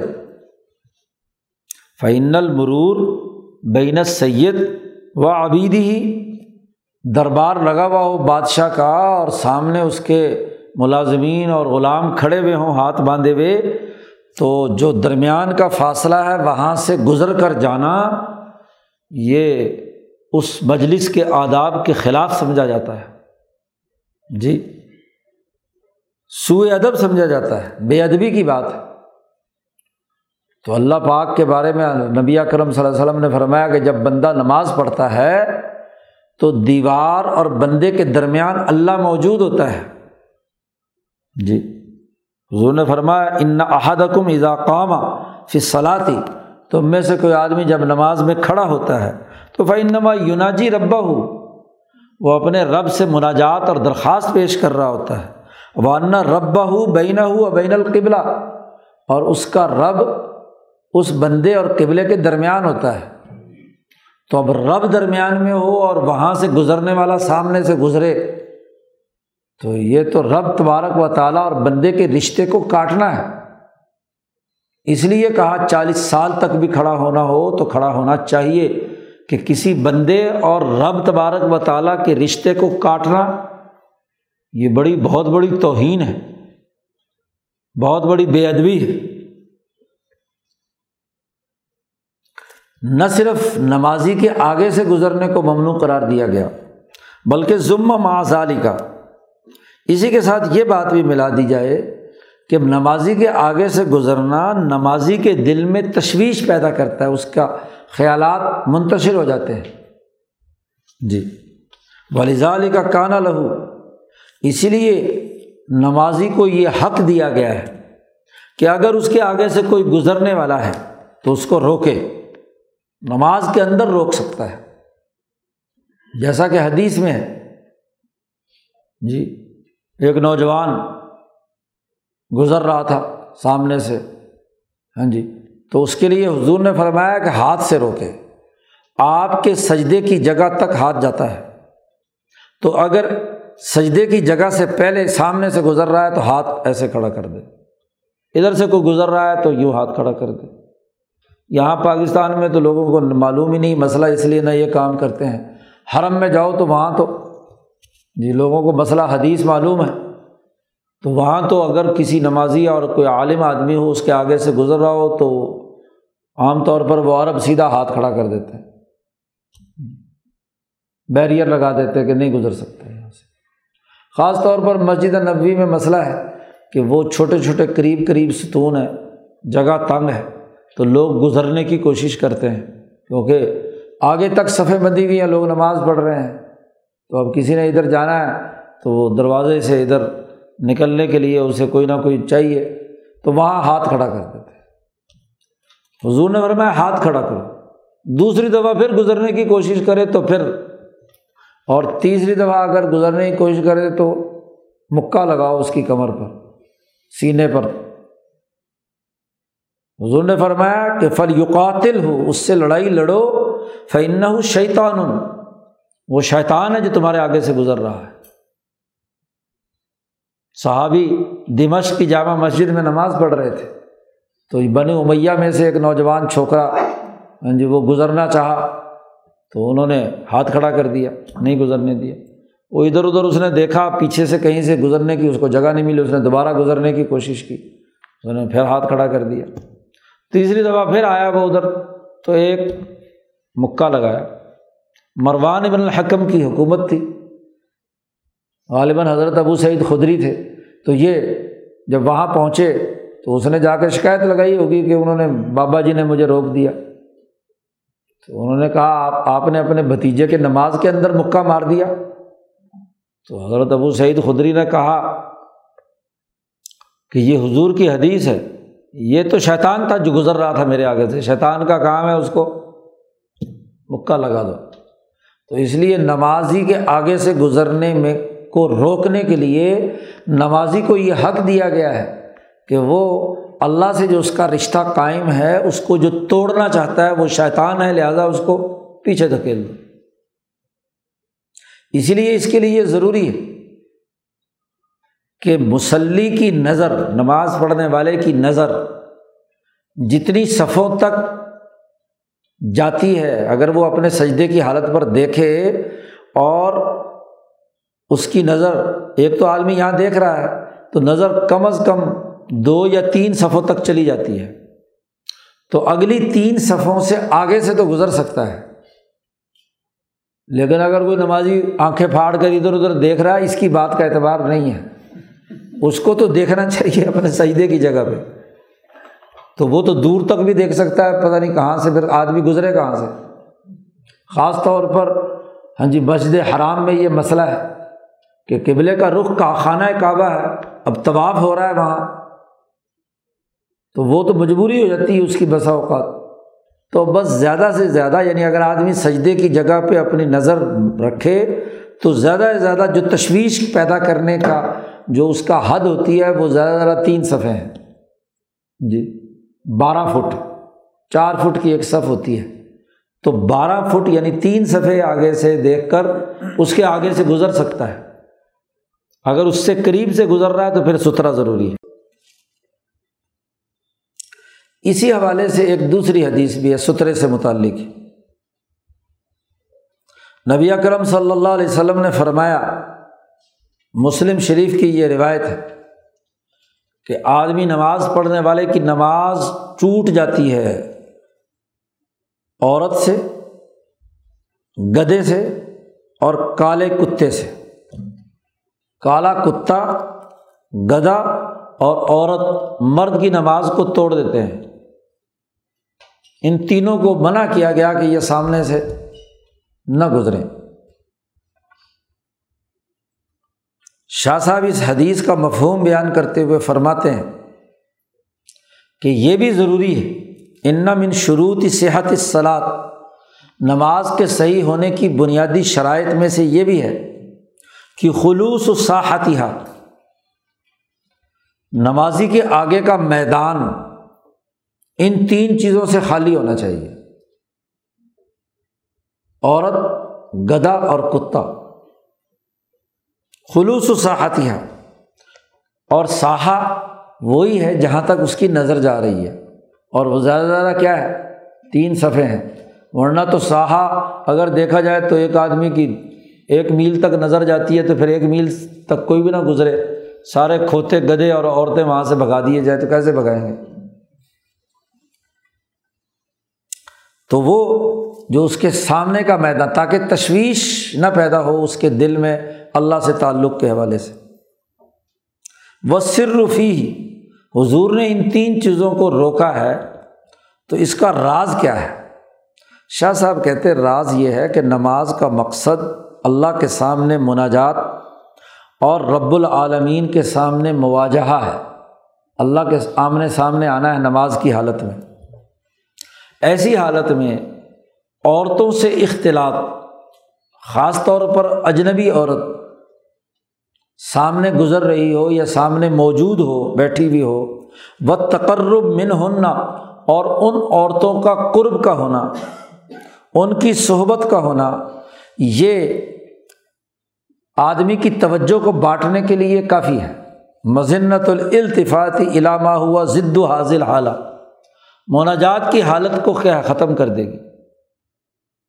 وہ اللہ سے مناجات کے بجائے عورت سے مناجات میں لگ جائے گا۔ نظر پڑے گی ادھر، تو وہ نظر اس کو کیا کہیں سے کہیں پہنچا دے گی۔ تو یہ اس حالت مناجات کے منافی ہے، خاص طور پر اجنبی عورت کا سامنے ہونا۔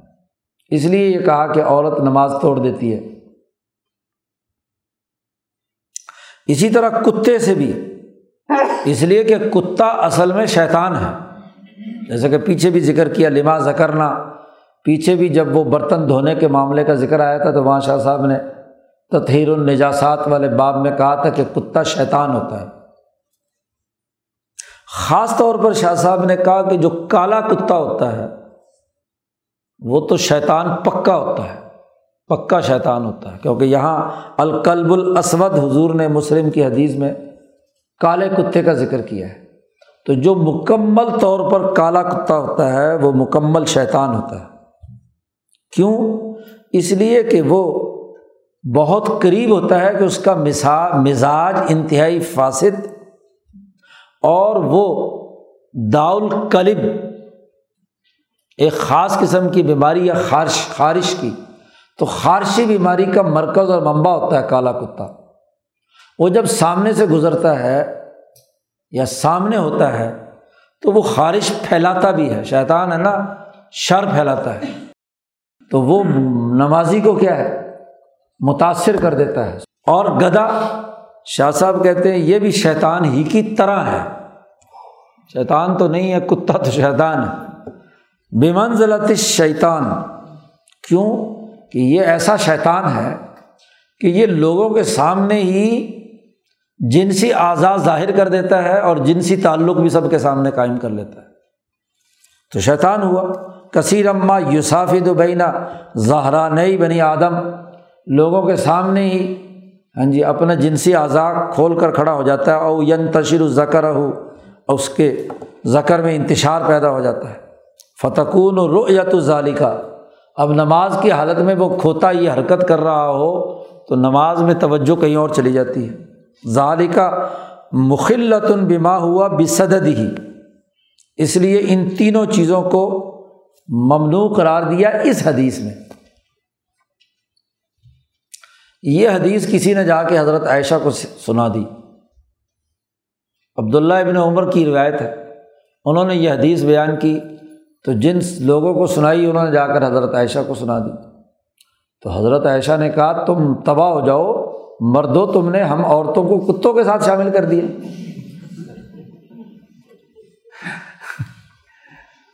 تو انہوں نے کہا کہ دیکھو، اگر عورت کے سامنے ہونے سے نماز ٹوٹتی ہے، تو حضور صلی اللہ علیہ وسلم تحجد کی نماز پڑھتے تھے۔ تو میری ٹانگیں ان کی سجدے کی جگہ پر ہوتی تھی تو حضور صلی اللہ علیہ وسلم جب سجدے پہ آتے تو میرے ٹانگوں کو ہاتھ لگاتے، میں سمیٹ لیتی، پھر حضور سجدہ کرتے، پھر چونکہ لمبا قیام کرنا ہوتا تھا تو میں پھر ٹانگیں اپنی پھیلا کر لیٹتی تھی۔ تو آنا معترزتن بین ہو اور بین القبلہ۔ کا اعتراض الجنازہ کا لفظ استعمال کیا ہے کہ جیسے جنازہ، نماز جنازہ پڑھنے والوں کے سامنے ہوتا ہے، ایسے میں لیٹی ہوتی تھی۔ تو حضور کی نماز تو نہیں ٹوٹتی، تمہاری نماز ٹوٹ جاتی ہے۔ شاہ صاحب کہتے ہیں کہ اس حدیث پر حفاظ صحابہ اور فقائے صحابہ نے عمل نہیں کیا۔ یہ جو حدیث ہے۔ اور فقہ نے، جن میں حضرت علی بھی شامل ہیں، حضرت عائشہ بھی ہیں، عبداللہ بن عباس ہیں، ابو سعید خدری ہیں، وغیرہ وغیرہ۔ ابن عباس خود فرماتے ہیں کہ حج کے موقع پر حضور مینا میں نماز پڑھا رہے تھے، میں اپنی گدی پر سوار ہو کر وہاں پہنچا۔ اطان اور چونکہ اگر مکہ سے مینا جائیں تو قبلہ وہی ہے۔ تو مکہ سے آنے والا نمازیوں کے آگے سے گزرے گا، جماعت ہو رہی ہے۔ تو صف کے آگے سے میں گزرا۔ اور وہیں صف کے سامنے ہی میں نے اپنی گدی چھوڑ دی چرنے کے لیے اور خود نیت باندھ کر صفح اول میں حضور کے ساتھ نماز میں شریک ہو گیا۔ تو مجھے کسی نے نہیں روکا اور نماز کے بعد بھی کسی نے نہیں کہا۔ کہ اپنی گدی کو دور کرو۔ تو گدی نمازیوں کے آگے سے گزری، اگر نماز ٹوٹنی ہوتی تو ٹوٹ جاتی۔ اور یہ آخری موقع ہے کہ حضور صلی اللہ علیہ وسلم نے گیارہ ذی الحج کو یہ عمل ہوا ہے۔ جی اس کے بعد تو حضور دنیا سے تشریف لے گئے۔ اسی طرح باقی صحابہ سے بھی یہ بات بر بھی ہے۔ اور ان حضرات کا خیال یہ ہے کہ رعو منسوخن یہ جو پہلی حدیث ہے، عورت اور کتے اور گدے والی، یہ منسوخ ہے۔ شاہ صاحب کہتے ہیں کہ ان صحابہ کا یہ جو استدلال ہے، نسخ والا، اس میں خود ایک کلام ہے۔ اس سے نسخ ثابت نہیں ہوتا، کیونکہ یہ کیا معلوم کہ یہ حدیث پہلے کی ہے اور یہ حدیث بات کی ہے۔ ایک بات یہاں شاہ صاحب نے بہت اہم نقطہ حل کر دیا۔ یہاں فقہا بڑے پریشان ہیں کہ دو متضاد باتیں آ رہی ہیں۔ ایک طرف صحابہ کی اکثریت اس حدیث کو نہیں مانتی، کسی نے عمل نہیں کیا۔ اور دوسری طرف یہ حدیث موجود ہے صحیح صنعت کے ساتھ۔ مسلم کی روایت۔ تو شاہ صاحب کہتے ہیں ہادہ احد المواضع اللہ اختلف فیحہ طریقہ التلقی من النبی صلی اللہ علیہ وسلم۔ پہلی جلد میں حضور سے جو احادیث امت تک پہنچی ہیں، اس کا طریقۂ تلقی بیان کیا تھا وہاں۔ تلقی ظاہر کے دو راستے بیان کیے تھے۔ ایک تلقی وہ ہے جو الفاظ روایت ہو کر ہمارے پاس آئے۔ احادیث کی روایات آئیں۔ اور ایک وہ ہے جو تعامل کے طور پر آیا، حضور کا عمل۔ اب یہ حضرت عائشہ کے سامنے حضور کا نماز پڑھنا یا ام سلمہ کی روایت بھی یہ ہے کہ ان کے سامنے بھی، چونکہ حجرے بڑے تنگ سے تھے، تو قبلے کے رخ میں حضور کی ازواج متحرات لیٹتی تھی، دوسرے رخ پہ حضور لیٹتے تھے۔ تو اٹھ کر نماز پڑھنی ہے تو قبلے کا رخ وہی بنتا ہے جہاں خاتون خانہ لیٹی ہوئی ہیں۔ تو حضرت ام سلمہ کی بھی یہ روایت ہے، عائشہ کی بھی روایت ہے، تعامل یہ۔ ہے تو تعامل اور ہے اور الفاظ جو قولی طور پر روایت میں آئے ہیں وہ اور ہے یہی وہ اختلاف ہے جو امام اعظم، امام ابو حنیفہ تعامل کو اختیار کرتے ہیں اور امام شافی روایات کو اختیار کرتے ہیں، یا بخاری روایات کو اختیار کرتے ہیں۔ تو حضرت شاہ صاحب نے تطبیق دی ہے کہ بات اصل میں یہ ہے کہ حضرت عائشہ کی اس حدیث سے نسق ثابت نہیں ہوتا، کیونکہ حضرت عائشہ بیوی ہے حضور کی۔ تو بیوی اگر سامنے موجود بھی ہو تو اس سے نماز ٹوٹنے کا معاملہ نہیں ہو سکتا۔ بات تو اجنبی عورت کی ہو رہی ہے کہ اجنبی عورت جو ہے حل پیدا کر سکتی ہے۔ اسی طرح شاہ صاحب نے گدے کے حوالے سے جو بات کی ہے، وہاں بھی ابن عباس کی اس روایت میں گدی کا ذکر ہے۔ اور گدے کے بارے میں یہاں شاہ صاحب نے بات کی کہ حرکت تو وہ غلط کرتا ہے، جس سے نماز ٹوٹنے کا اندیشہ ہوتا ہے۔ تو یہ روایت اپنی جگہ پر صحیح ہے کہ جی گدھے کے گدھا سامنے ہو تو نماز میں گڑبڑ ہوتی ہے، تو وہ تو گدی تھی جس پر حضرت اطان کا لفظ ہے۔ اطان گدی کو کہتے ہیں۔ تو یہ حدیث مکمل طور پر یعنی اس حدیث کو منسوخ نہیں کر سکتی۔ اس کا محمل الگ ہے، اس کا محمل الگ ہے۔ تو چونکہ عام لوگوں کو یہ تینوں چیزیں ہاں جی ذہن میں تشویش پیدا کرتی ہیں، تعلق کو منقطع کرتی ہیں، اس لیے اس تناظر میں حضور نے یہ بات فرمائی۔ تیسری حدیث، حضور اقدس صلی اللہ علیہ وسلم نے فرمایا کہ اگر تم میں سے کسی ایک آدمی کے سامنے اونٹ پر بیٹھنے والا جو کجاوا ہوتا ہے، اس کو رحل کہتے ہیں۔ اس رحل کے پیچھے ایک لکڑی جو کرسی کے طور پر ہوتی ہے، زیادہ زیادہ ڈیڑھ فٹ کی۔ کرسی کے پیچھے جو پشت ہوتی ہے وہ ڈیڑھ فٹ کی زیادہ سے زیادہ ہوتی ہے۔ تو وہ جس پر ٹیک لگا کر اس کو موخرت الرحل موخرت الرحل کہتے ہیں۔ تو اگر یہ ڈیڑھ فٹ کی کوئی چیز اگر سامنے لگا دی جائے، تو اور آپ نماز پڑھ رہے ہوں اور آگے سے لوگ گزرتے رہیں، تو نماز گزرنے والے کے لیے کوئی سزا نہیں ہے۔ حضور صلی اللہ علیہ وسلم کی بہت سی روایات بلال، انس بن مالک وغیرہ وغیرہ صحابہ سے مروی ہیں کہ ستھرا حضور نے بنایا، حضور کی ایک وہ نیزا تھا انازا یا ہربا تھا ہاں جی تلوار نما، تو وہ بلال کے پاس ہوتا تھا۔ تو وہ جب نماز ایسی جنگل میں پڑھانی ہوتی جہاں سے گزرنے کے لوگوں کا اندیشہ ہوتا تھا، تو وہ امام کے سامنے، حضور کے سامنے گاڑ دیا جاتا اور آپ صلی اللہ علیہ وسلم نماز پڑھاتے تھے، لوگ آگے پیچھے گزرتے رہتے تھے۔ اور امام کا ستھرا تمام مقتدیوں کا ستھرا ہے۔ ابن عباس کی اس روایت سے یہ جو بات معلوم ہوتی ہے، وہاں بھی انازہ موجود تھا، بلال جیسا کہ کہتے ہیں، امام کے سامنے۔ تو گدی جو گزری بھی ہے ابن عباس کی، وہ صف کے کچھ حصے سے۔ کیونکہ ابن عباس کی اس روایت میں کہ بعض صف جی صف کے کچھ حصے سے گزری ہے۔ تو اگر امام کا ستھرا موجود ہو تو مقتدیوں کا ستھرا وہی ہوتا ہے۔ جی۔ تو وہ حدیث سے یہ استدلال بھی نہیں ہو سکتا۔ تو بہرحال ستھرا اگر لگا لیا جائے تو پھر گزرا جا سکتا ہے۔ اقول میں کہتا ہوں کہ جب لوگوں کو سامنے سے گزرنے میں ایک حرج لاحق ہوگا، اب ایک آدمی نماز پڑھ رہا ہے، اس نے نیت باندھی ہے اور اگر اس نے لمبی صورت شروع کر دی تو اب بیچارے نے گزرنا ہے کام کاج کے لیے تو اس کے لیے تو مصیبت ہے، وہ کھڑا رہے گا وہاں۔ تو اس کے گزرنے میں حرج لاحق ہو رہا ہے۔ تو اس لیے نمازی سے کہا کہ جس نے اطمینان سے نماز پڑھنی ہے، وہ اپنے آگے ستھرا لگا لے۔ اس کو حکم دیا کہ بنسب ستھرا تاکہ یہ ہو جائے کہ سامنے کا میدان بالکل تو اگرچہ رکا ہوا نہیں ہے، لیکن کم از کم یہ احساس رہے کہ میرے سامنے ایک رکاوٹ موجود ہے۔ ظاہری طور پر تو اس سے ہم یہ کہیں گے کہ یہ ایسے ہی ہے جیسے وہ تین صفوں دور سے گزرا تھا، گویا کہ سترے کے سامنے سے بھی گزر گیا تو دور ہی گزرا۔ اور نمازی کو چاہیے کہ وہ اپنی سجدے والی جگہ پر نظر رکھے اور اپنے ستھرے کو سمجھے کہ یہاں میری حد ختم ہو گئی، اس سے آگے میری نظر نہیں جانی چاہیے۔ یہ نہیں کہ ستھرا کھڑا کر کے پھر آگے دیکھ رہا ہو چاروں طرف۔ دیکھنا تو ویسے ہی کیا ہے، ممنوع ہے۔ یہاں تک بنیادی امور نماز سے متعلق آ گئے۔ جی وضو تہارت ہاں جی قبلہ، کپڑے پہننا اور ستھرا بترا اب آگے نماز کی جو بنیاد ہے اور نماز کی تفصیلات اگلے باب سے شاہ صاحب شروع کرتے ہیں۔ اللہ۔